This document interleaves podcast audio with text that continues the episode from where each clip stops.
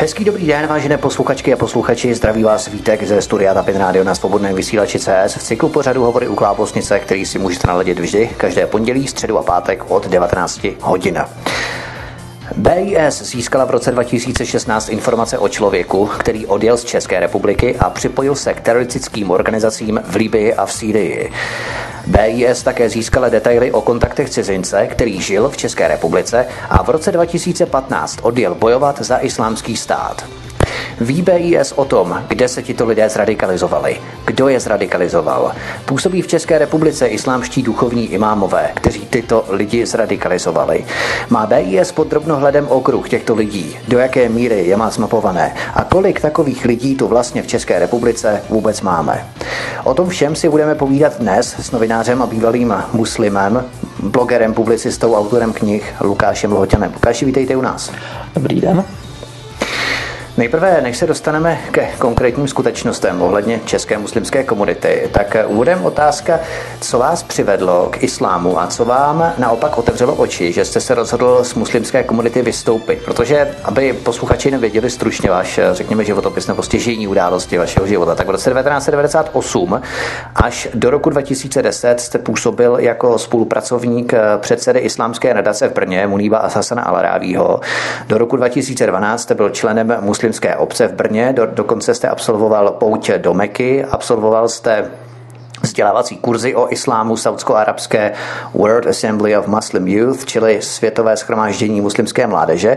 A najednou klik cvák od muslimské komunity jste odešel. Proč? Co se přihodilo? Co se stalo?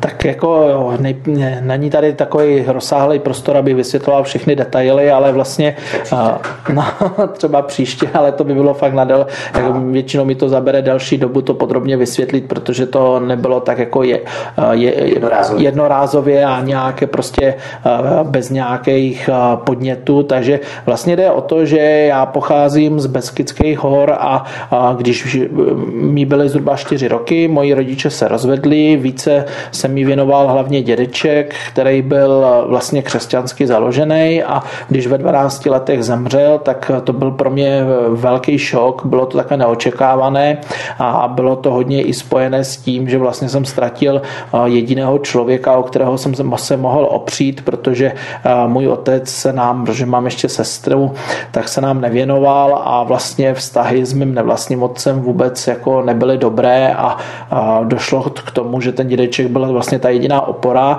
No a maminka potom chtěla, abychom měli něco z té naší uh, historie nebo z, vlastně od, z toho dědictví té rodiny, tak nás dala do hodin náboženství, kde vlastně já jsem se setkal s tím, že vlastně paní vyučující mi tu smrt toho dědečka podala tak, že... To bylo agnostická záležitost, že vás přerušuju, nebo teda to byla ekumenická záležitost, náboženství vás přerušuju? Ne, ne, ne, ne, to bylo jako hodina náboženství v rámci vlastně katolické farnosti a ta paní vyučující toho náboženství vlastně mi to podala tak, že Ježíš chtěl, aby ten dědeček zemřel, což vzhledem k tomu, že mi bylo 12 let a byl jsem na něm v té době jako dost hodně citově závislý, tak byl pro mě takový emoční šok, který mě otočil proti křesťanství, ale zároveň dědeček byl velmi všeobecně nadaný člověk, takže já jsem chodil s ním do knihovny ještě dřív, než jsem začal chodit na základní školu, takže jsem uměl číst vlastně dřív než na základce a samozřejmě jsem četl, takže jako dítě takové ty o indiánech a Karla Máje a on tam právě, Karel Máj měl i knížky jako typu divokým Kurdistánem, takže tam si měl nějaké povědomí o tom, že mimo křesťanství existuje i islám, který má nějaký postoj k Ježíšovi jiný než to křesťanství a tím, že vlastně sice v té hodině náboženství mě ta špatná zkušenost eh, otočila proti tomu křesťanství, ale zároveň jako jsem nepřestal eh, být duchovně a nábožensky založeny, ale místo toho jsem si říkal, no tak jako musím se podívat, jako, jak se na ně toho Ježíše dívá ten islám. A začal jsem si schánět víc informací, přečetl jsem si knížky od Luboše Kropáčka a pana Mendla a vlastně v 15 jsem si začal dopisovat s tehdejším takovou nejvýraznějším mediálně českým muslimem profesorem Šilhavým. A vlastně ty informace, které a hlavně on mi potom poslal nějaké brožurky, co vydali v češtině, no a ty informace vlastně mě zaujaly a říkal jsem si prostě, měl bych se o tom islámu dozvědět víc. Takže to bylo v 90. letech, řekněme. To bylo v 90. letech od roku 95. Vlastně mi jeden novinář zprostředkoval kontakt s tím profesorem Šilhavým, takže tam jsem více pronikl do toho islámu skrze ty brožurky, co mi poslali a skrze to, že jsem si četl ty knížky od profesora Kropáčka. A když mi bylo 18 v roce 98, tak jsem se zajel podívat poprvé do Mešity v Brně, tam jsem se potkal s jedním Jemencem, který mě pozval, ať na konci roku přijedu na islámský kongres, kdy se, to byla taková událost, kdy se setkávali čeští muslimové jednou za rok a sponzorovala to právě ta organizace VAMI, tak jsem přijel na to setkání, tam jsem byl ubytovaný s jedním Tunesanem, který působil v islámské nadaci v Praze a vlastně, když jsem si s ním povídal, tak on mi říkal, jako je ten tvůj pohled jo, na toho Ježíše a na ten život, jo, to je to jak islám. A vlastně v té době mě to, že jsem potkal lidi, s kterými jsem si vlastně začal aspoň trošku rozumět, tak v té době mě to jako tak jako nadchlo a on vlastně říká, a ten Tunisan mi vlastně říkal, ty vlastně jsi muslim, jenom to ještě si neřekl, tak tam jsem vlastně jakoby se stal tím muslimem, přidal jsem se k tomu islámu, ale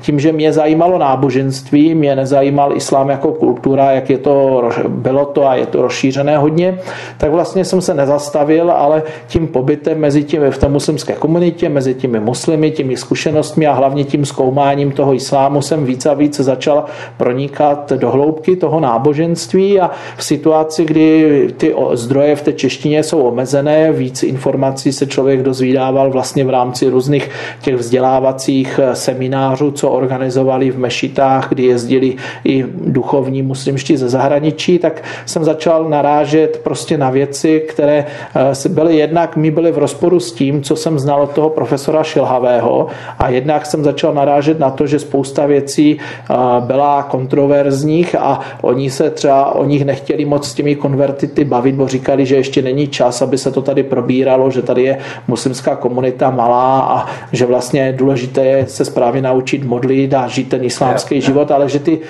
ty kontroverzní věci, že na ně přijde čas, až ta muslimská komunita bude větší. Jenomže ti muslimští duchovní, kteří jezdili ze zahraničí, tak ti právě se chtěli, chtěli bavit i o těchto těch věcech. Jo, jo. Takže když se pak člověk s nima bavil a vlastně dozvídal se, že otroctví je eh, v džihádu povolené a podobně, tak vlastně jsem jako začal trošku pochybovat a abych to zestručnil, tak ten eh, skutečný zlom nastal ve chvíli, kdy jsem si uvědomil tím studiem toho, že mě zaujalo a říkal jsem si, tak někde musí být být problém. Buď ti muslimové špatně ten islám interpretují, nebo ten islám opravdu na počátku takový byl. Tak jsem si začal schánět literaturu o počátcích islámu, jednak že jo, klasicky se tvrdí, že Mohamed se inspiroval u gnostických sekt, tak jsem začal studovat apokryfní evangelia, začal jsem studovat Mohamedův životopis, který byl v té době dostupný už i v, v výtahově v češtině. Ověřoval jsem si to v arabských knihách a vlastně jsem měl, měl takový okruh muslimů muslimů, kteří byli ochotní se mnou to studovat v té arabské literatuře, protože přece jenom i v té arabštině to byl problém i pro rodilé Araby hmm. studovat tu... Je, je, to, je to vlastně archaická ta literatura hadísu i Koránu. No a vlastně došlo k tomu, že když jsem studoval Mohamedův životopis autorizovaný muslimy od Ibn Izháka, tak vlastně jako jsem viděl, že to, z čeho je ten Mohamed obvinovaný, tak je pravdivé, hmm. že má to pravdivé jádro, i když mnohdy je to přehnané, jakože zbytečně ze strany těch kritiků islámu, ale má to pravdivé jádro. No a vlastně v té době při studiu apokryfní literatury jsem se dostal k Tomášovu evangeliu, které jsem si vlastně uvědomil, že i pro ty gnostické křesťany byl ten Ježíš tím dokonalým člověkem, když to v tom islámu je Ježíš vlastně jeho upozaděn, je tam pouze prorokem a tím dokonalým člověkem má být ten Mohamed. A když jsem znal ten Mohamedův životopis z těch muslimských zdrojů, tak jsem si řekl, řekla, když přece spousta lidí v dnešní době má lepší morálku jak Mohamed, tak proč by Mohamed měl být tím vzorem toho člověka? No samozřejmě, že tyhle ty poznatky a názory, které jsem měl, jednou jsem se o nich zmiňoval už v roce 2006 ve vysílání České televize, ale jinak jsem se o nich nebavil, protože... To ještě šlo. To ještě šlo, ale jinak jsem se o nich nebavil, protože samozřejmě jsem mi bylo jasné, že začít se bavit o těchto těch věcech s muslimy nemusí úplně dobře pro mě skončit skončit, že by velice rychle jsem se mohl dostat do problému, takže jsem se o nich bavil jenom s pár lidmi, kteří je znali, věděli je, sami měli určí a mají určitý postoj k islámu, ale na veřejnosti jsem se o tom nebavil. Proto... A nevarovala vás ta skrytá výhruška, že by z toho mohly vznikat nějaké problémy ze strany muslimské komunity, kdybyste se začali vyjadřovat o nějakých kontroverzních záležitostech, se kterými nesouhlasíte a tak dále, tak už to samo o sobě představuje docela důvod k zamýšlení, proto se trvat v té komunitě. No to samozřejmě ano, ale to, bylo, to je spíš taková autocenzura. Mě nikdo jako nevyhrožoval. Samozřejmě, že mi eh, přátelé řekli, že není dobrý nápad se o tom bavit v mešitě o těch věcech, protože samozřejmě je to kontroverzní. A proto na té veřejnosti samozřejmě nebyly tenhle ten vývoj vidět a ani většina těch muslimů o něm nevěděla, i když jsem třeba v té mešitě byl. Ale já jsem samozřejmě měl v plánu už po tom roce 2006, že z toho prostředí odejdu. A vlastně to vystoupení v té české televize, to původně měl být jakoby to, že jsem vlastně jako odešel z toho prostředí a od toho islámu, že mě to nezajímá. Jenomže jeden můj velmi dobrý přítel vlastně mi v té době řekl, hele Luky, ale prostě jo, jako jo, jako můžeš udělat to, co udělali desítky jiných Čechů, kteří přišli k islámu, pochopi, poznali ho a pochopili, že to není ta správná cesta. Můžeš se na ten islám vykašlat a zmizet, ale jako tady je třeba něco s tím udělat, dřív než to tady zakoření pořádně a bylo by lepší, kdybys tam ještě nějakou dobu zůstal a snažil se v tom prostředí prostě podpořit eh, spíše to směřování, které není tak fundamentalistické. Takže já jsem potom jako ještě v tom prostředí zůstal, i když jsem vnitřně byl s ním rozešlej s tím islámem a snažil jsem se tam podporovat, eh, ať už přes tu mediální prezentaci, protože samozřejmě je tady ze strany úřadu, ze strany části společnosti i médií je požadavek na to mít nějaké ty muslimy, kteří se prezentují liberálně liberálně. Takhle to reformátorské křídlo, řekněme, které... Můžeme to nazvat reformátorské, liberální, prostě. Nemůže dělat to, co chce. Jo, ale jako ten požadavek tu byl. Já jsem toho využil, dělal jsem ty aktivity multikulturní, mezináboženské. Eh, samozřejmě spoustě těch řádových muslimů, kteří mají to fundamentalistické přesvědčení kolem těch mešit se to nelíbilo. Naopak těm lidem v těch mešitách to vyhovovalo v tom směru, že věděli, že někoho takového tady potřebujou aby takhle to prezentoval, yes. protože ta prezentace, kterou tady dělali jako cizinci, jako oni jako cizinci, eh, prostě věděli, že to ten dopad nemá, jako když to dělá Čech a zároveň prostě měli velkou averzi vůči pánu Sáňkovi, který se snažil takhle se prezentovat v Praze, takže jim to vyhovovalo, ale jim šlo jenom o tu mediální uh-huh, prezentaci. Uh-huh. Oni reálně v té komunitě žádný umírněný nebo reformní, nebo jak to nazveme, uh-huh. islám podporovat nechtěli.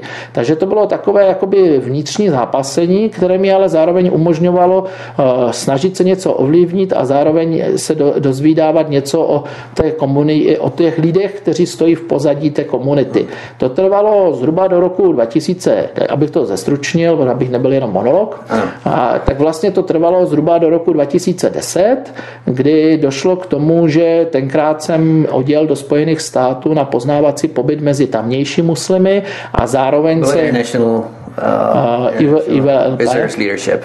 No, takže jako tam jsem se seznámil s tou situací těch muslimů ve Spojených státech, takže tam ve Spojených státech jsem si definitivně uvědomil, že prostě bohužel ale v české společnosti a s tou strukturou té muslimské komunity a s tím, že vlastně úřady nemají žádný skutečný zájem na tom tady tu komunitu nějak mít pod kontrolou, jenom ji monitorujou, tak jsem si uvědomil, že to fakt nemá smysl.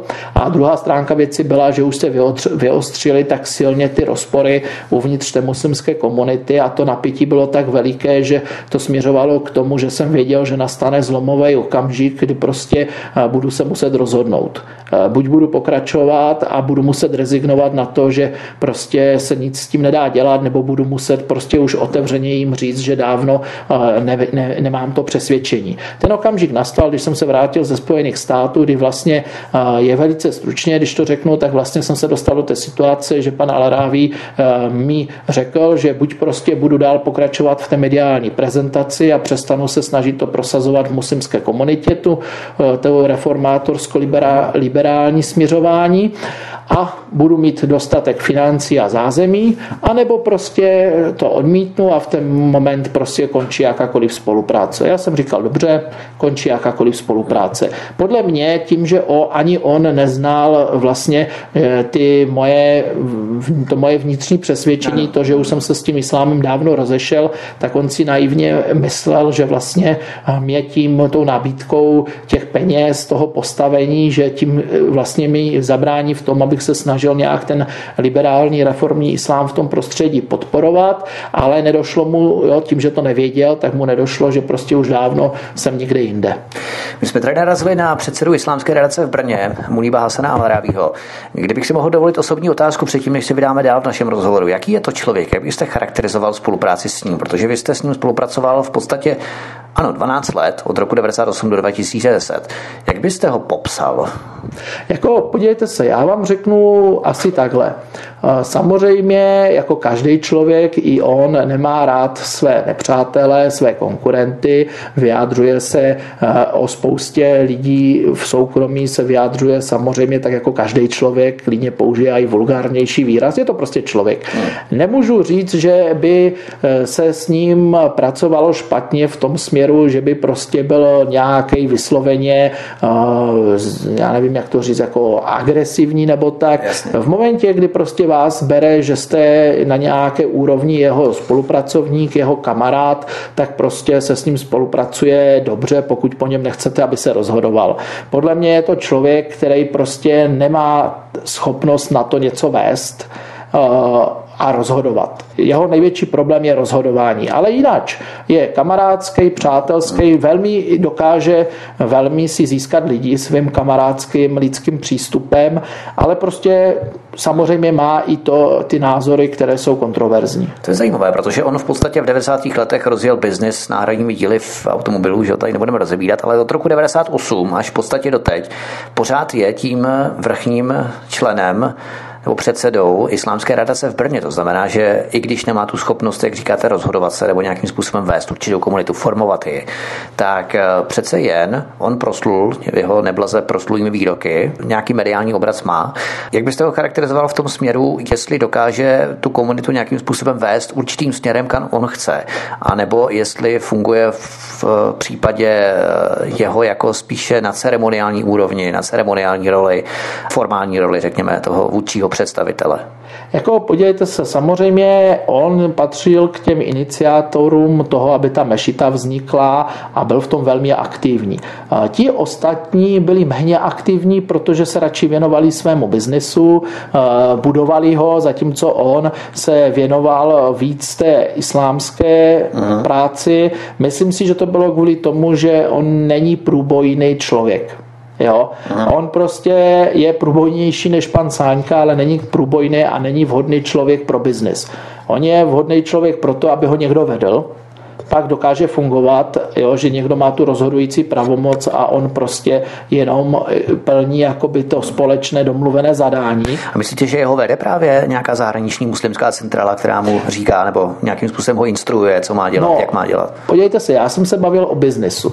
Tam on by takhle dokázal fungovat. Kdyby on měl u sebe někoho, kdo by ho vedl v těch islámských záležitostech, tak by dokázal taky fungovat. Problém tam v tom byl podle mě v tom, že to nikdo jiný dělat nechtěl chtěl z těch lidí, co byli tenkrát kolem něho. To byl dotlačen v podstatě. K té v podstatě byl dotlačen Aha. do té pozice tak, že oni z něho udělali toho předsedu a pak mu vlastně jako řekli, jo, vlastně ty to děláš dobře, my to dělat nechcem, tak to dělej. Jasně. A ti, kteří by to chtěli dělat místo něho, neměli důvěru těch lidí, co eh, sponzorovali a byli kolem té mešity, takže oni je tam nepustili. Takže on byl vlastně opravdu dotlačen do toho být tím předsedou. Zároveň tím, čím více byl finančně závislý na těchto těch aktivitách, tak tím více i on nebyl schopný se toho vzdát. Já si pamatuju, kolikrát on vykládal, že na dalším setkání se toho vzdá a podívejte se, je tam doteď. Jo.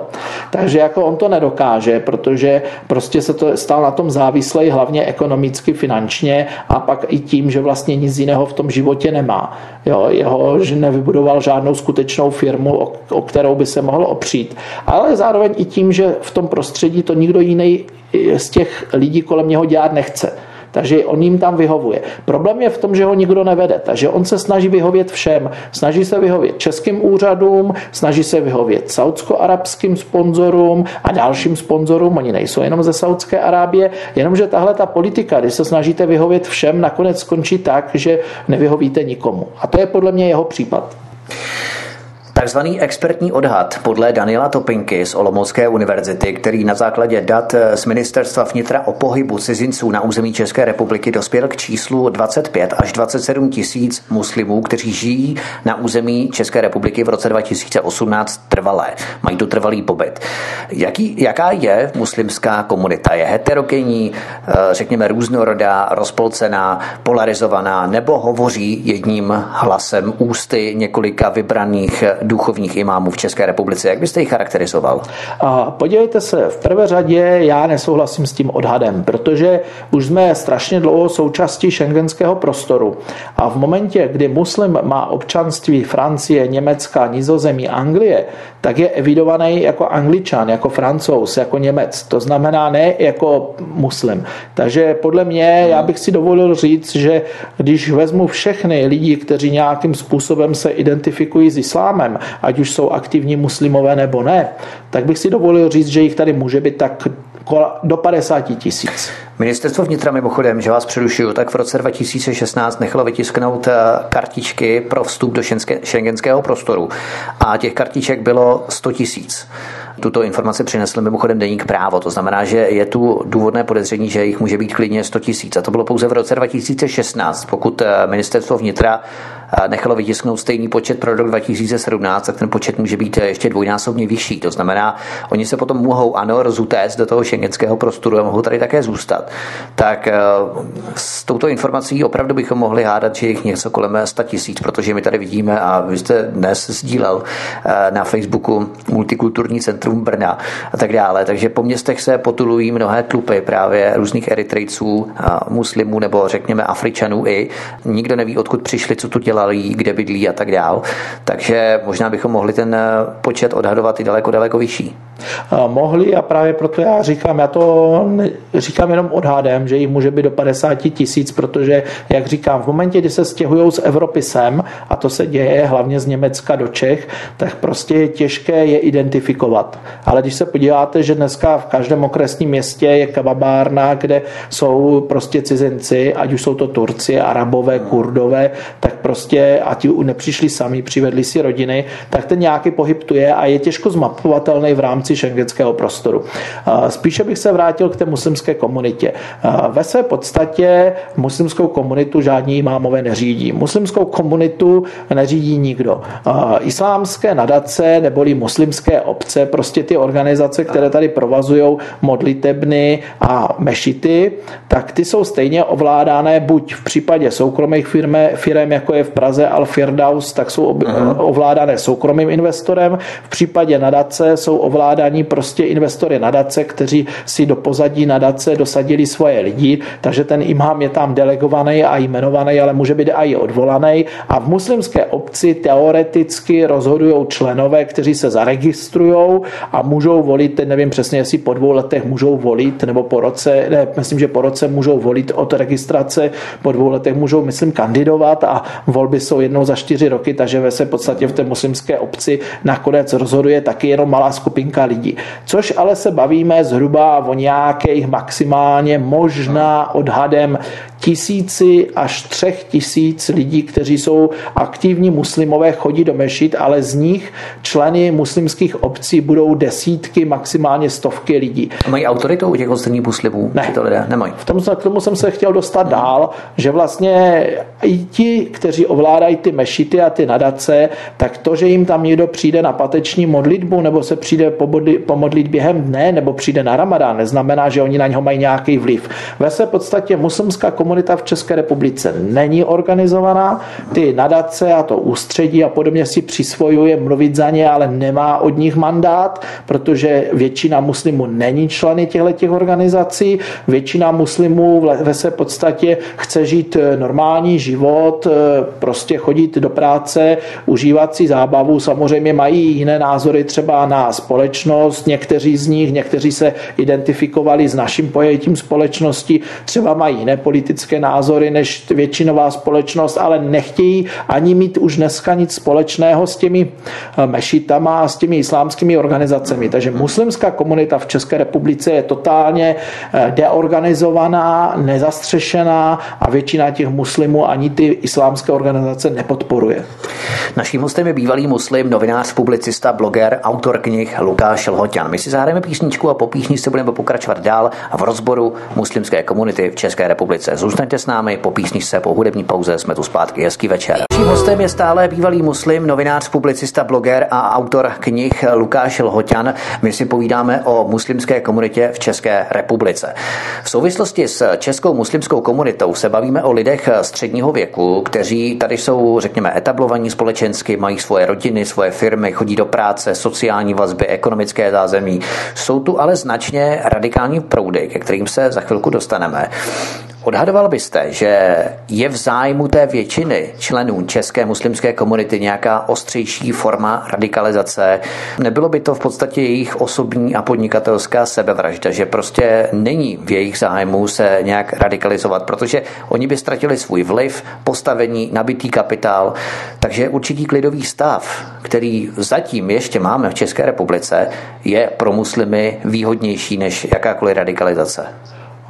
Podívejte se určitě, protože většina těchto muslimů má partnerky třeba Češky, eh, které třeba mají nějaký pozitivní vztah k islámu, ale nejsou muslimky, nejsou zahalené. Těch zahalených muslimek je tady velice málo. Spousta těch muslimek se ani nezahaluje, protože to nepovažuje za povinnost. A Jenom odskočíme, myslíte, že Čestlice, Abája a tak dále, ten případ červenci 2017 byla provokace? Eh, podívejte se, provokace. Ona to provokace nebyla. Oni prostě, eh, ta Češka, jako co tam měla podle médií napadnout tu muslimku, tak ta prostě ji vůbec nenapadla. Jo? Já jsem, to má, bylo to zmíněno v časopise Respekt, v jednom článku to tam zaznělo, že vlastně ten, kdo první fyzicky někoho napadl, byla ta muslimka. Která... Ale, ale myslíte tu šárku, já myslím ano. teď ty čestlice, koupaliště.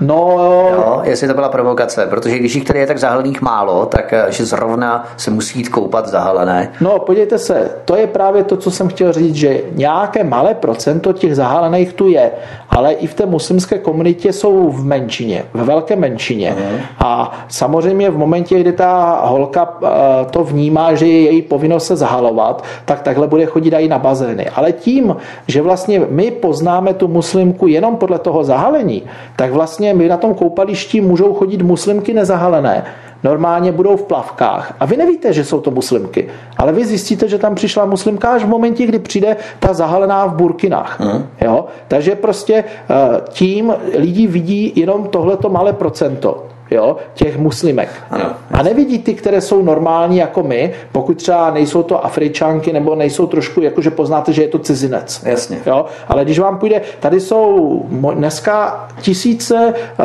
lidí z kořeny z Bosny, kteří nechodí do mešit, a jejich ženy nejsou zahalené a nepoznáte, že jsou to muslimové původem jinak než podle jména. Protože... Nemá pan Al-Ravi taky manželku mimochodem z Bosny? Má z Bosny. Má z Bosny. Jo, jo, jo. No.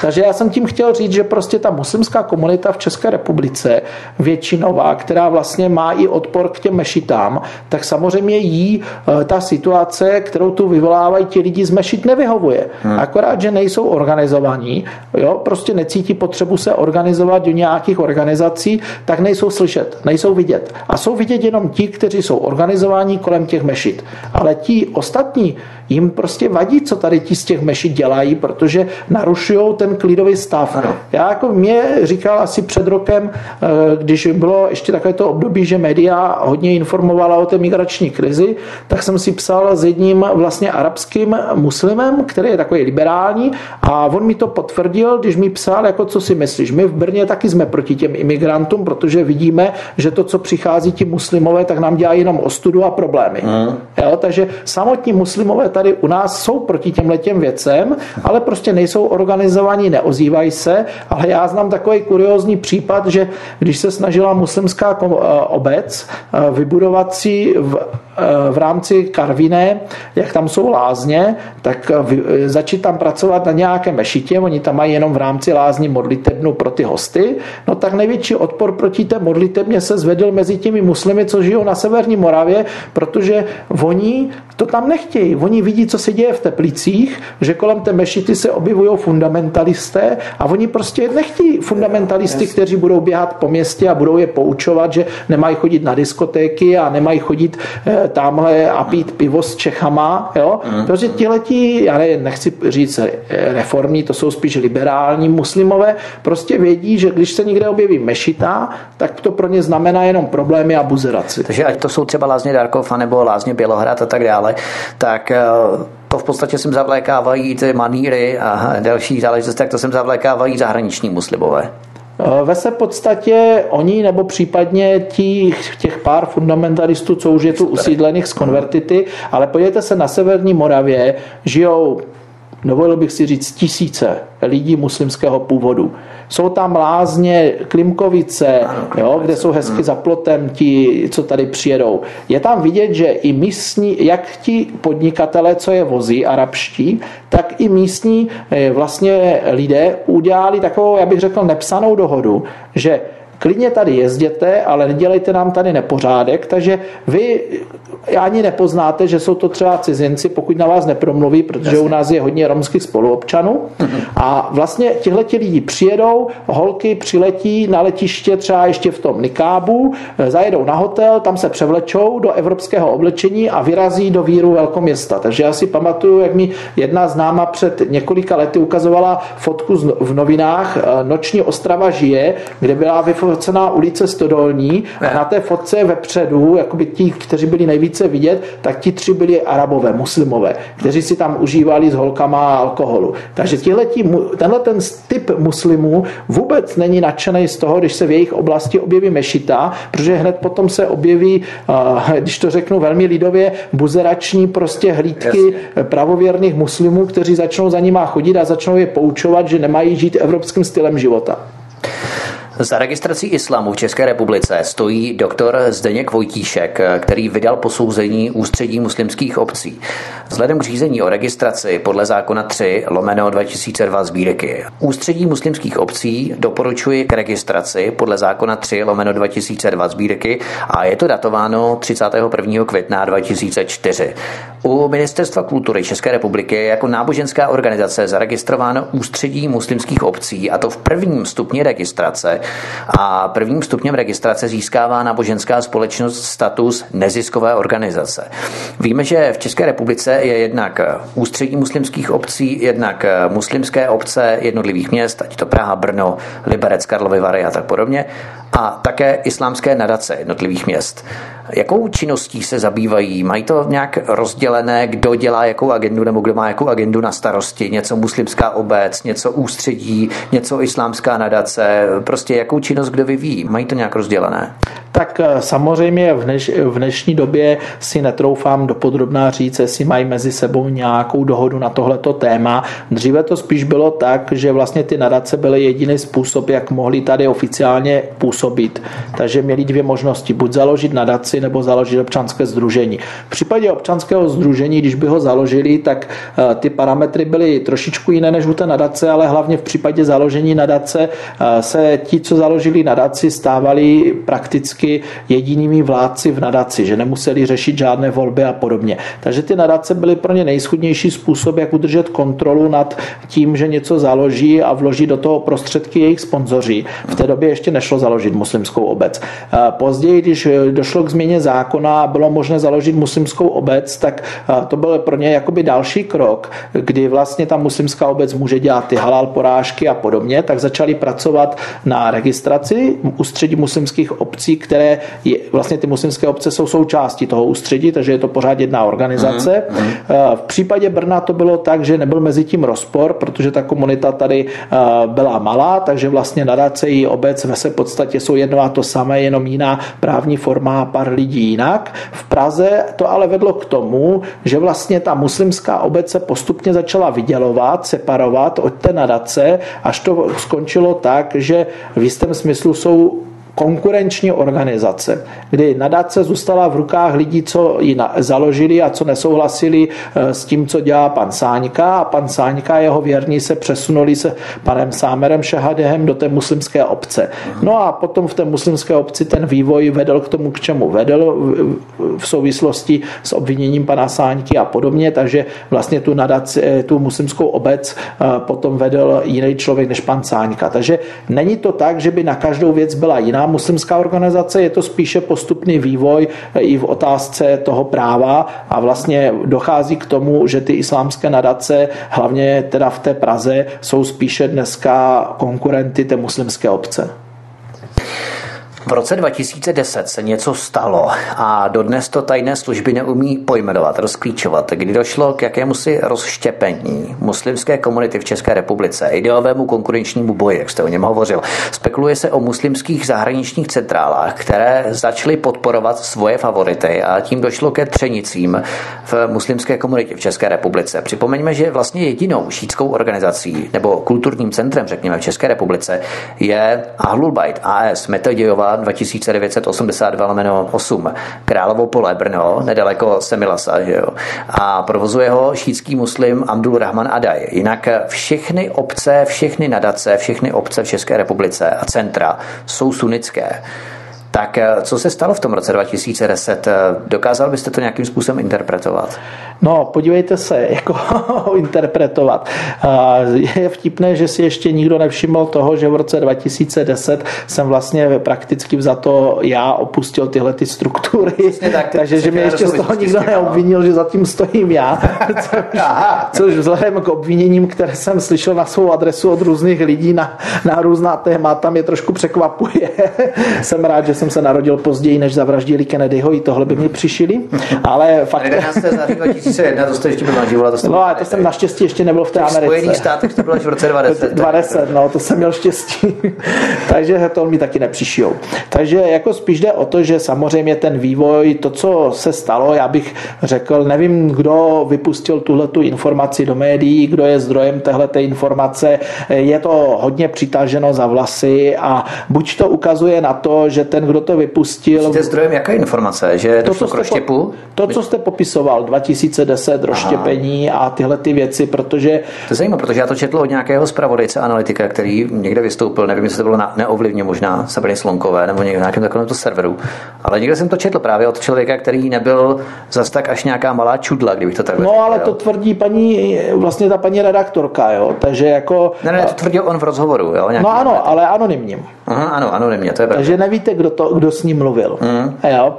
Mm. A samozřejmě je to hodně přitaženo za vlasy a buď to ukazuje na to, že prostě ten, kdo s ním mluvil, to chtěl přitáhnout za vlasy, mm. anebo nebyl v obraze. Eh, pokud takový člověk, který ne, nebyl v obraze a ještě k tomu byl pracovníkem bezpečnostního aparátu České republiky, tak to je katastrofa, mm. protože to pak ukazuje na to, že oni fakt jako vědí velice málo, co je, se uvnitř té komunity děje. Takže nic se nestalo v roce No, ono se nestalo v tom roce 2010 tak zásadního. On ten vývoj totiž byl dávno předtím. Aha, aha. Jo, jenomže tohle to by vám řekli lidé, kteří v tom prostředí byli, kteří to eh, pozorovali což prostě podle toho rozhovoru ten zpravodajec nebyl. Hmm. Jo, pokud teda nelhal a nechtěl přitahovat za vlasy. Jasně. Fakt je takový, že ty konflikty tam byly už dávno předtím, ale uh, postupně se hromadily. Na počátku bylo to, že muslimskou nebo jako mešitu v Brně vlastně sponzorovali a založili šíte i sunité. Byla tam vlastně převážně silná taková myšlenka, ovlivněná trošičku muslimským bratrstvem, že vlastně všichni jsme muslimové, neřešíme ty rozdíly. Jo. Jenomže tím, jak sílil průnik a aktivismus lidí ovlivněných hodně tím salafijským islámem ze Saudské Arábie, Kuwaitu a podobně, mm-hmm. docházelo k tomu, že začaly růst střenice.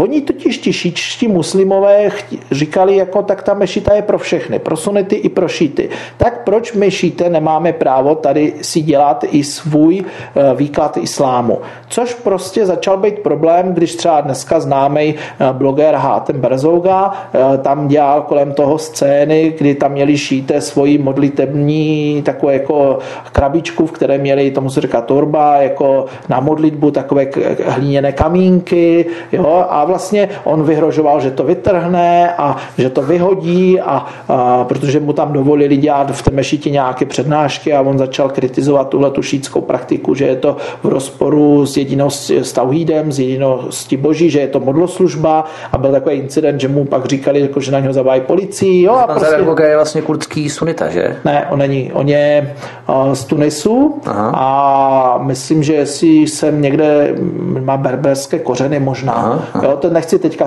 Jasně. už si to nepamatuju přesně, ale faktem je, že prostě toto je ukázka jednoho z incidentů, který tam nastal a potom ty incidenty pokračovaly, kdy se to alžírským muslimům, kteří byli ovlivněni tím salafismem, se to nelíbilo, že tam ti šíte jsou. Takže bylo logické, že za tu dobu, kdy rostl ten tlak proti těm šítům, tak se čekalo jenom na to, kdy se tady prostě objeví nějaký aktivní šíta, který prostě řekne, hele, tak budeme se scházet u sebe. No a pan Adaj, kterého prostě nezajímá politika, zajímá ho jeho práce, jeho biznis, hmm. zajímá ho, ale taky samozřejmě, protože má kořeny v šítské rodině, tak chce i tu šít lidskou kulturu mít, no tak on v rámci své firmy, kterou má v Kuřimi, ano. tak vlastně tam měli modlitebnu. Kdy vydělil místnost, kde se mohla jeho přátelé šíčtí a jejich rodiny setkávat. No ale tím, že prostě těch muslimů od pana Alrávího z té mešity odcházelo víc a víc a ten požadavek na to, aby měli alternativní prostor, kde by se mohli scházet muslimové, co nesouhlasí vlastně s tím, jak funguje brněnská mešita, no tak to vedlo k tomu, že vlastně pan Addaj uh, udělal to jejich centrum, no to není modlitebná klasická, ono je to spíš kulturní centrum, tak ho udělal přímo v Brně ve městě, protože samozřejmě pro ty muslimy z města je jednodušší no, sednout na tramvaj a někam jet, než s autem. A podle informací, co mám od lidí z Brna, tak eh, to takové islámské multikulturní centrum, které kdysi bývalo v té mešitě na, na Vídeňské, tak se přesunulo do té šítské modlitebny. Takže tam chodí sunité, šíte, Aha. prostě všichni, kteří nesouhlasí s tím eh, fundamentalistickým pojetím islámu nebo schováním pana Al-Rávího. Takže vídeňská mešita je radikálnější. Videnská mešita je prostě pro ty lidi méně přijatelná, je pro ně radikálnější v tom, že zastává prostě takový ten fundamentalistický, ortodoxní sunnický islám, ale jsou tam i osobní důvody, že se jim nelíbí, jak funguje ta mešita pod vedením pana Alarávího. Proč myslíte, že panu Alarávimu říkají prostě jako eh, český Sadám? Protože jako taky tam bude asi do, do své smrti jako v té funkci. Takže jo, jako tam je víc těch důvodů, proč ti lidi třeba nechodí na tu vídeňskou. Ale tohle to je to tak, takzvané rozdělení muslimské komunity v České republice. Já jsem ho předvídal, zatímco ti ostatní na něm se snažili vydělat, já jsem se snažil eh, spíše prosazovat právě v rámci toho liberálního islámu, eh, protože ten liberální islám je taková ta nadstavba, která umožňuje fungovat muslimům z různých kultur a z různého výkladu islámu pod sebou, tak Tohle to jsem prosazoval, aby ti muslimové byli jednotní, protože když budou jednotní, tak budou pod nejlepší kontrolou našich úřadů. Bohužel muslimská komunita je ovládána lidmi, kteří chtěli prosazovat spíš ten takovej, tu směsici toho salafismu, ichvánismu a ortodoxie. Takže to skončilo, jak to skončilo, že postupně, když se objevovali lidé, kteří měli prostředky a začali dělat svoje aktivity nezávisle na nich, tak se ta komunita začala štěpit. Proto si pan Bader otevřel Al-Firdaus, proto šíte mají svoje centrum, proto v Karlových Varech jsou kazaši, kteří nechtějí mít nic společného s českou muslimskou komunitou kolem mešit. Ten rozpad na tyhle ty se dá předvídat. Ale samozřejmě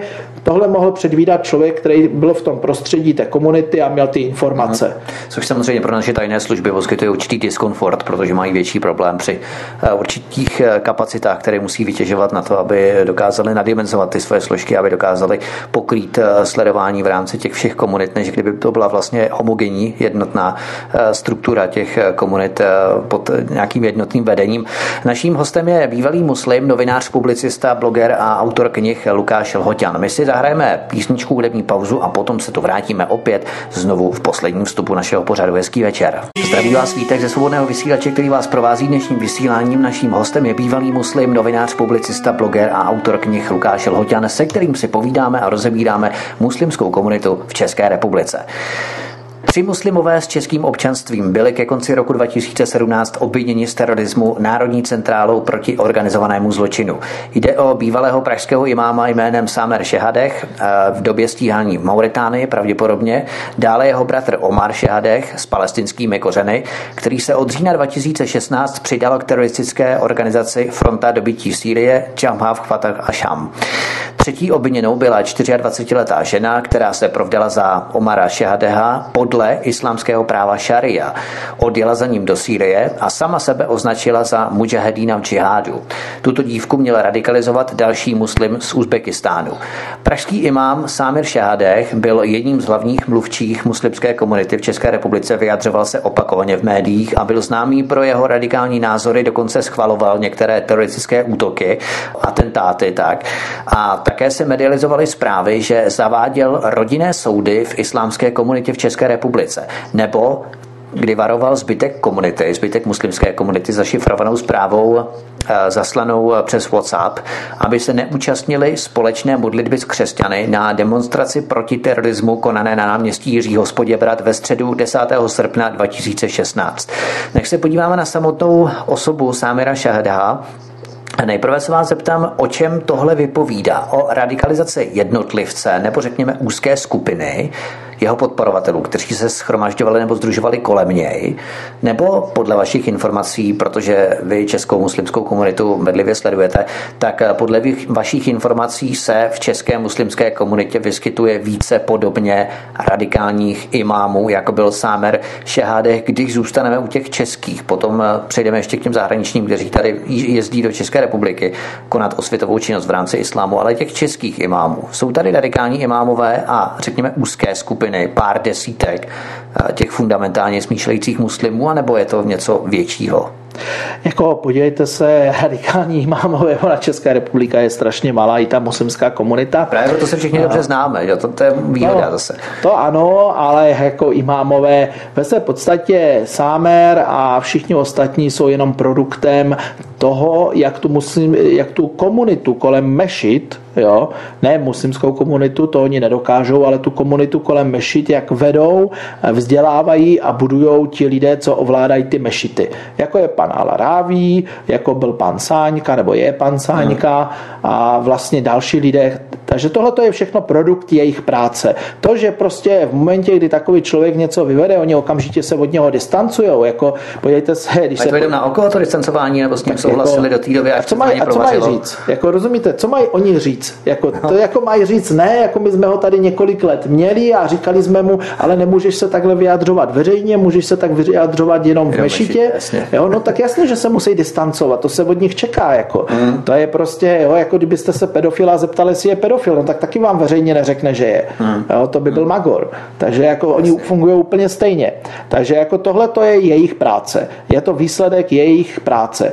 Bohužel, nebo bohužel, já bych řekl nakonec možná díky bohu, všichni takoví lidé, jako je ten Sámer, kteří odešli studovat třeba do Saudské Arábie, jako nezlobte se, nemyslím to osobně, ale jsou to idioti.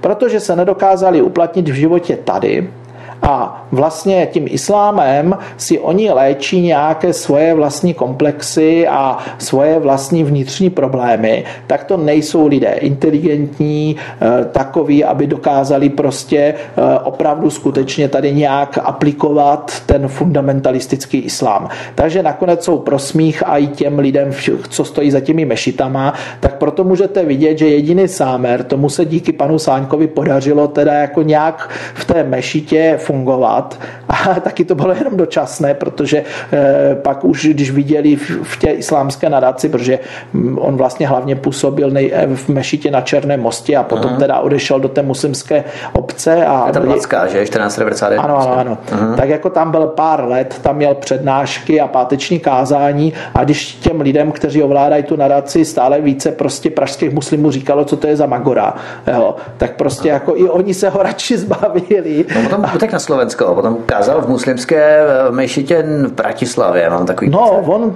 byl nějakou dobu v té muslimské obci, tam taky se začal dostávat do konfliktu a s tím svým fundamentálním, s tím salafistickým výkladem islámu yes. tam taky narážel, takže potom to zkusil na tom Slovensku, tam taky ale dlouho nevydržel, tam mm. taky ho měli plné zuby za chvilku. On prostě eh, ve své podstatě je to takový jednoduchý, prostý člověk, který prostě opravdu věří naivně tomu, co hlásá, což prostě, když se to setkává s realitou, tak potom naráží. Jo? Yes. Jako já bych řekl, že jako jsem o tom hodně přesvědčený, že prostě i, má, i když má radikální názory a je úplně mimo dnešní dobu, tak prostě je to přesně ten, ty, ten styl člověka blázna, který prostě se dál nedostane. Jo. On prostě by nebyl schopný udělat nějaký násilný čin a věřím tomu, že pomohl tomu svému bratrovi a té jeho ženě jenom protože je to bratr a že to byla jeho žena. Jinak by se věřím tomu, že by dal od toho ruce pryč. Jo. A ten jeho bratr, informace, které jsem schromáždil, tak eh, bohužel české bezpečnostní orgány opět z nějakého důvodu přehánějí, protože ten jeho bratr sice je proti Asadovsky, eh, chtěl bojovat proti Asadovi, proto taky šel do té Sýrie, že jo, ale nebyl žádný náboženský fanatik. Teď lidé, kteří chodili do Mešit, ho neznali.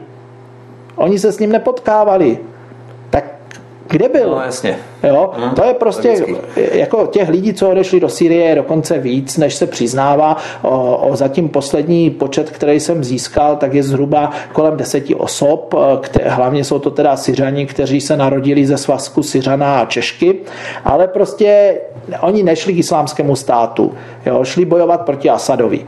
Jo?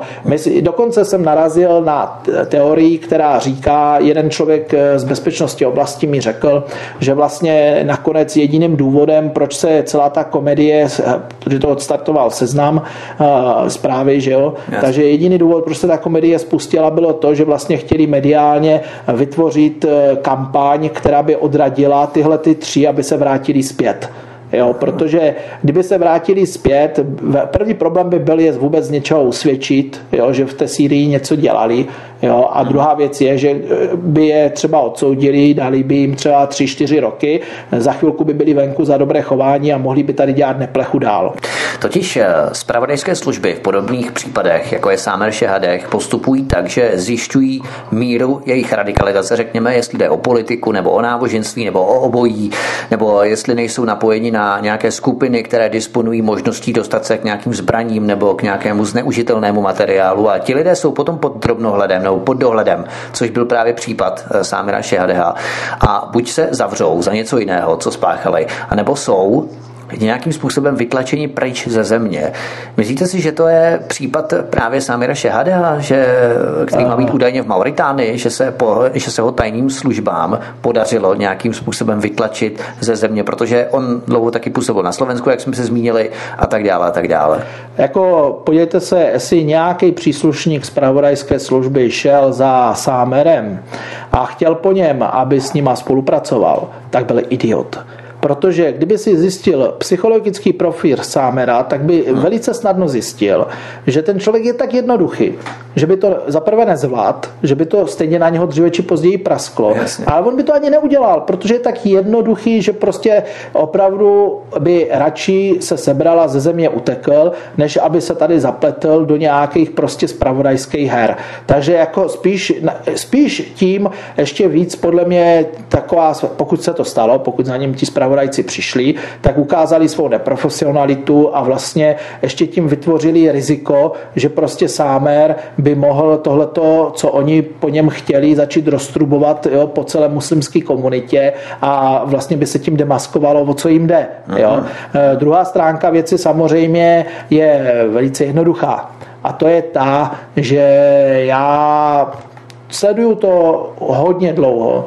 A naše spravedlivské služby na prvním místě mají za úkol honit kde koho, kdo je podezřelý z toho, že je napojený na Rusy, takže kapacitu no, na islamský terorismus prakticky nemají. A na druhou stranu, když se podíváte do té zprávy toho seznamu, a do těch dalších informací, co se podařilo od té doby získat, tak vlastně vidíme, že tady byl nějaký člověk, eh, nějaký prostě člověk a Češka, kteří se sebrali, šli bojovat do Sýrie, a spravodajská služba na to přišla teprve v momentě, kdy z jiného důvodu začala sledovat komunikaci bratra tohohle člověka. To znamená, že kdyby ten Sámer eh, se nezachoval jako idiot a nepsal ty zprávy v souvislosti s tou cestou muslimu do kostela, uh-huh. tak zpravodajské služby doteďka nejspíš ani nevědí, že nám dva Češi lítají po Sýrii. Jako. A to je jako, jako už tím, že když si dáte ty datumy dohromady a vyleze vám tohle, že oni to fakt nevěděli, tak vás si říkáte, jako na co ty miliardy dáváme do nich, aby tady honili kde jakou hajzelbábu z ruské ambasády, protože by mohla být ruský agent a mezi tím se nám tady producirují islamisti a političtí aktivisti z islámských zemí a my věří, nebo jako český bezpečnostní aparát věří jenom tomu, co jim řekne pár konfidentů z vedení nadací, kteří mají problém s tím, jestli mají být věrní Čechům nebo svým islámistům, tak to je prostě hodně špatné. A já na to upozorňuji hodně hodně dlouho, jo? a od roku 2010 od na to upozorňuji, ale eh, chtěl jsem tím říct, že prostě my tady nemáme kvalitní eh, ani v oblasti odborné, religionistické, ani v oblasti bezpečnostní kvalitní lidi, kteří by se problematice eh, vytváření muslimských komunit v České republice věnovali a věnovali se bezpečnostním rizikům. Protože skutečně profesionální spravodajská služba, která by se tomuhle věnovala, ta by tomu docházela, dokázala předcházet a proto bychom o tom nečetli v médiích. Českými tajnými službami jsou prokázány pobyty radikálních kazatelů imámů z Bosny nebo Velké Británie v České republice. V Brně třeba v prosinci 2017 působil imám, který vystudoval teologii na Káhirské univerzitě Al-Ahram. Tuž mě opravte, myslím, Al-Azhar. Al-Azhar, ano, Al-Azhar. Ta univerzita je známá pro dogmatický, striktní, konzervativně, teokraticky pojímaný druh islámu, jako je vahabismus, salafismus a tak dále. To vím, protože my jsme tam byli a točili jsme tam eh, v rámci vídeňské mešity v prosinci 2017, ještě před eh, měsícem. Tak eh, na vídeňské, čili tady probíhají snahy o radikalizaci českých muslimů. Máte takové informace, že by zahraniční duchovní imámové jezdili do České republiky, ty opravdu prvotřídní z těchto univerzit, radikalizovat nějaké třeba mladší generace českých muslimů, ne ty střední a starší generace, protože, jak jsme říkali, že jsou k tomu klidu ekonomicky motivovaní, ale spíš ty mladší muslimy. Jako podívejte se, ten imám, o kterém mluvíte, on je tady minimálně od roku 2012. Jo? Uh-huh. A, takže jako to není nic nového. Prvotřídní imámové si myslím do České republiky přijedou maximálně udělat nějakou přednášku, možná ani to ne. Tady ta komunita není zajímavá, uh-huh. je malá. A... Právě proto, to jsou takový zvaní skauti, kteří potřebují formovat tu komunitu. No ale to, jezdí, tady má... to nejezdí ti prvotřídní, to jezdí takový ti řadoví, obyčejní. Samozřejmě, že tohle to dělají, dělají to ambasády těch muslimských zemí, že nabízejí uh, komunitám, že jim třeba zajistí imáma, uh, dělají to Saudové, dělají to různé islámské organizace, že tohle to nabízejí, ale jak říkám, českou muslimskou komunitu uh, kolem těch mešit, jo, abych bylo jasné, to, mm-hmm. ne tu většinovou, ale tu českou muslimskou komunitu kolem mešit stejně nějakým způsobem ovlivňují ti lidé, kteří mají pod kontrolou ty nadace a ty obce. A to nejsou ti imámové. Ti imámové si můžou tam říkat ve se podstatě pouze to, co jim tihleti lidé dovolí. V momentě, kdy ten imám začne vykládat něco jiného, tak oni se ho okamžitě zbaví. A další problém je, co vnímáte jako radikalismus. Protože pro spoustu našich liberálních spoluobčanů prostě dokud nevyzývají k tomu, že se tady mají vraždit a střílet lidé, tak jsou pro ně v pohodě. Jasně. Pro mě v pohodě nejsou, protože v momentě, kdy tady někdo přichází vykládat ortodoxní pojetí islámu, kdy vlastně nám říká, no my jsme malá komunita, proto tady jako nechceme nic zavádět, a pak mu řeknete, a tyhle ty věci, co říkáte, to se má zavést v muslimské společnosti? No samozřejmě, jo, jak to říká pan Sáňka, že je třeba zavádět ty islámské zákony. Hmm.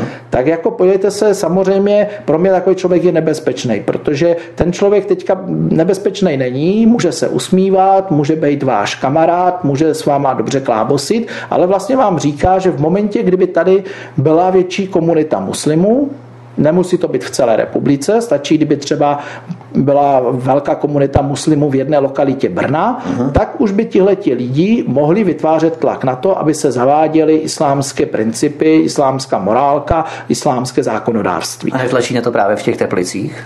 O, podle mě v těch teplicích, já jsem tam párkrát byl v loňském roce, eh, ta komunita není zatím koncentrovaná do jedné lokality. Takže to, co vidíme, je střed kultur, kdy dochází samozřejmě ke střeti zvyků, ale jsou to zatím hosté, kteří přijedou, jsou tam pár měsíců, odjedou. Skupování nemovitostí pozemků modlané a Jenže tam zatím, zatím ty komunity tam nejsou vybudované. Ty pozemky jsou třeba prodané, na některých z nich stojí domy, na některých ne, ale teďka to v posledním roce celkem upadlo. Jo, jako zeslabilo se to. Takže dokud prostě v té obci ti lidé nebudou žít třeba aspoň pár měsíců, jo, a budou tam v těch domech, oby, budou ty doby obydlené, tak zatím je to, že skoupili pozemky, na některých postavili pár baráků, ale ještě se nic neděje.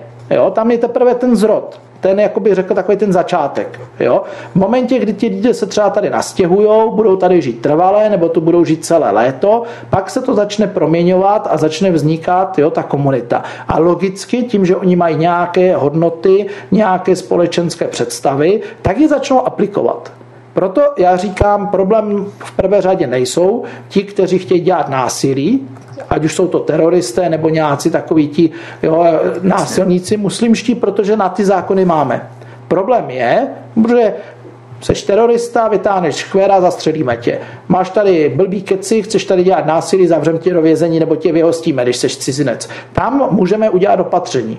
Ale u lidí, jako je pan Alráví, pan Sáňka, kteří říkají, my nechceme násilí, my tady jenom chceme šířit islám tak na jaký paragraf je chcete no, zavřít? Ano, ano. Když oni vlastně říkají, že se vzdávají všech těch násilných prvků v šárie, protože eh, ještě není ta doba, aby se to aplikovalo. Ano, pana vás, že? No, takže jako takoví lidi jsou pod zákonem, Jo, ti vlastně nemůžou být trestáni, ti jsou legitimní a můžou tady působit. A to je výsledek liberalismu a vlastně multikulturalismu a pojetí, že vlastně islám je náboženství a nemá se řešit to, že má i nějaké politické prvky.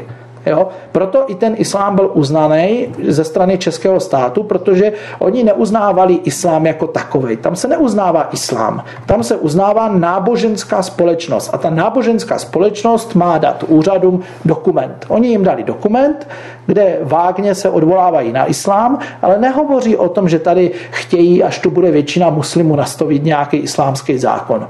Jo, takže jo, podle mě v tomhle tom je to jádro toho problému, že prostě tihleti muslimové tady násilí dělat prvotně nechtějí, oni tu pouze chtějí šířit islám. Poslední otázka, protože už nemáme čas, tak poslední otázka. Není tu takový problém, že tito radikální imámové, podobně jako Sámer Šehadech, ale i zahraniční imámové, právě o čem jste hovořil, se z hlediska platné české legislativy ničeho protizákonného nedopouštějí. Oni vystupují jenom jako, řekněme, určité autority, provádí osvětovou činnost a v podstatě jenom přednášejí představu o tom, jak by měl islám vypadat, jak by se měla ta muslimská komunita v České republice profilovat. A ti starší si ho poslechnou, a řeknou si přesně, takhle to vypadalo, když jsme byli malí. Takhle se k nám choval Saddam Hussein. Takhle se po nás vozil, já nevím, otec Bašára Asada i samotný Asad. Jo. Vzpomínáme si, jak nám imámové vyhrožovali, že když se naše ženy nebudou zahalovat, tak po nich máme házet kameny nebo je se švihat byčem. A ta starší generace si uvědomí, že my to tady vlastně nechceme, přesně jak jste mluvil o té Karviné, jo? protože oni mají ty svoje jistoty, ekonomické vazby, sociální zázemí, ale nedostáváme se právě k tomu generačnímu rozdílu a to vidíme právě i v západní Evropě, kdy dopřávají sluchu těmto radikálním imámům mladší generace muslimů, prostě těch, kteří nejsou k tomu klidu ekonomicky motivovaní, nemají svoje jistoty, svoje sociální zázemí a tak dále, jsou vykořeněni a potom snadněji nebo velmi snadno podlehnou podobným radikálním imámům, třeba i těm imámům ze zahraničí. Tak samozřejmě je tady ten problém. Mladí lidi jsou, jako já jsem byl taky kdysi mladý, tak vím, co to je. Mladí lidi jsou snadno ovlivnitelní, eh, jsou takový akční, chtějí prostě změnit svět, Jasně. chtějí nastolit prostě ráj na zemi. Jo, to jsme viděli, u, kdo byl oporou komunismu, mladí lidi, kdo byl oporou nacismu, mladí lidi. Jo, prostě mladí no, lidi. demokracie, mladí lidi. No, ale, ve se podstatě, ale ve se podstatě to tak je, no. že ti mladí lidi jsou takový akčnější, mají na to čas, jo, kdežto ti, co už jsou starší, mají rodiny, mají práci, jo, musí se starat o užívání rodiny, hmm. jsou klidnější, mají životní zkušenosti. Každý z nás byl mladý, tak může si vzpomenout na, to, na to, jaký byl, když byl mladý. Jo? Takže samozřejmě tohleto riziko tu je.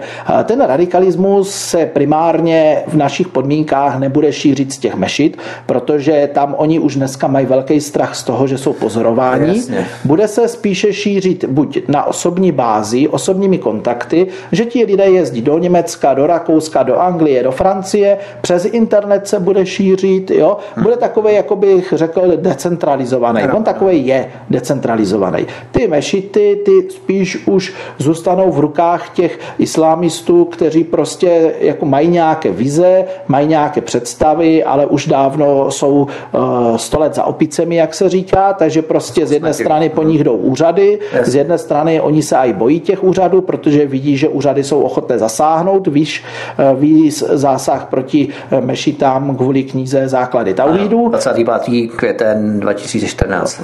To, to, to na tom si nepamatuju, ale Jasně. jo, jako prostě primárně je to, že tenhle radikalismus nepůjde takhle, půjde jiným způsobem. Náš problém je, a to není problém jenom České republiky, to je problém Evropy, že vlastně eh, tady se celá desetiletí, co vznikaly základy pro tyhle ty komunity, se tady kašlalo na to, aby se s tím něco dělalo. A najednou se ve Francii, v Německu nebo i dneska i v České republice probudí státní zpráva i politici a zjistí, že mají 10, třeba eh, v Německu myslím kolem 5 až 6 milionů, Francie už se odhaduje snad 10 milionů obyvatel muslimského původu a neví, co s tím.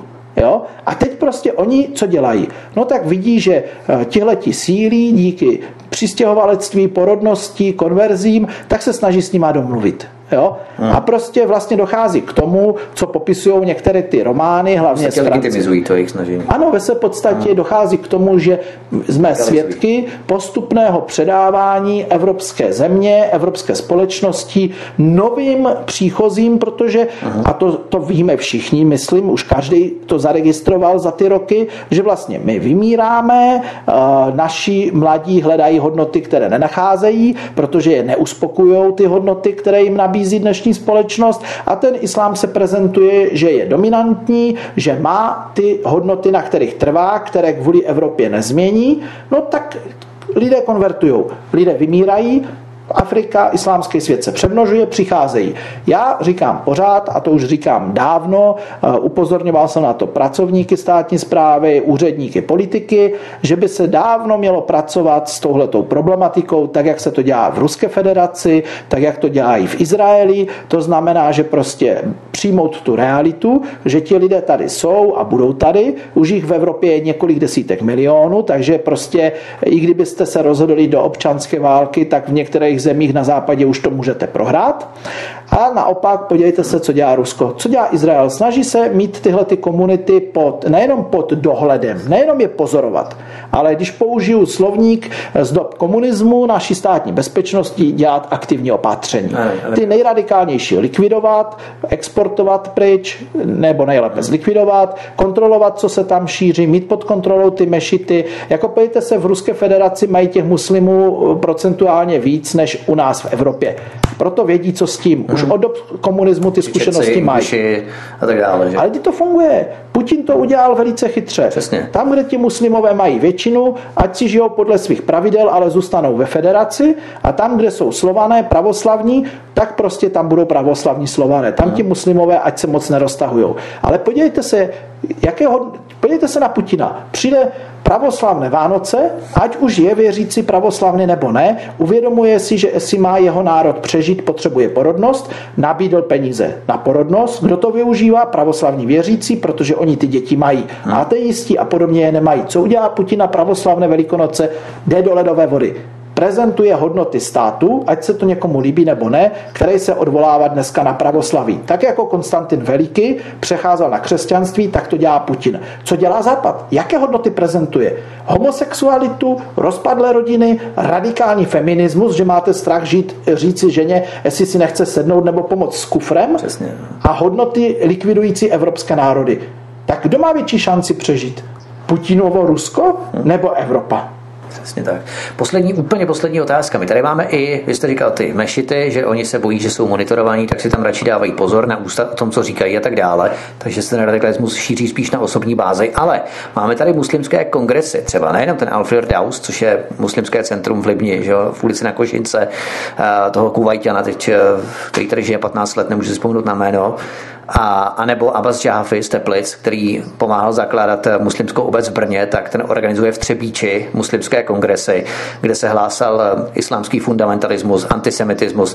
O čem se na těchto a podobných konferencích, podobných muslimských kongresech hovoří, kdybyste to mohl opravdu zestručnit, protože když oni se v těch mešitách bojí nějakým způsobem kázat nějaké ostřejší prvky vymezujících se vůči evropské civilizaci, uplatňovat nějaká islámská práva, dogmata, jejich eh, paradigmata a tak podobně, tak eh, proč se nebojí stejným způsobem na těch kongresech muslimských? No já si myslím, že už se bojí i na těch kongresech. Jo. To je jedna věc, že už se bojí i na těch kongresech. Druhá věc je, že uh, už to příliš nepřitahuje ty muslimy, takže když uh-huh. to sleduju, tak prostě vidím, že muslimové příliš o to zájem nemají. Uh, sponzoři už jim to asi taky tak nesponzorují, protože ten poslední kongres byl tak drahý, že normální muslim tam nejel. Yeah. Jel tam prostě spíš ten, kdo se tam chtěl sejít s přáteli a podobně.